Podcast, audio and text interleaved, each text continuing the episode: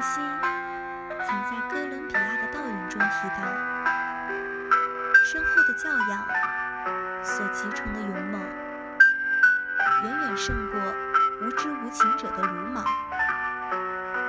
勇猛之所以有别于鲁莽，其根本不在力量的大小，而在其背后的精神。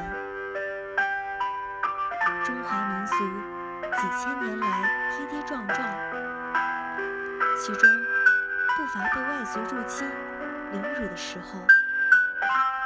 然而，中华民族依靠着其深厚的文化和底蕴，硬生生从刀光剑影中生存下来，超越了那些挥霍着一腔国勇的民族。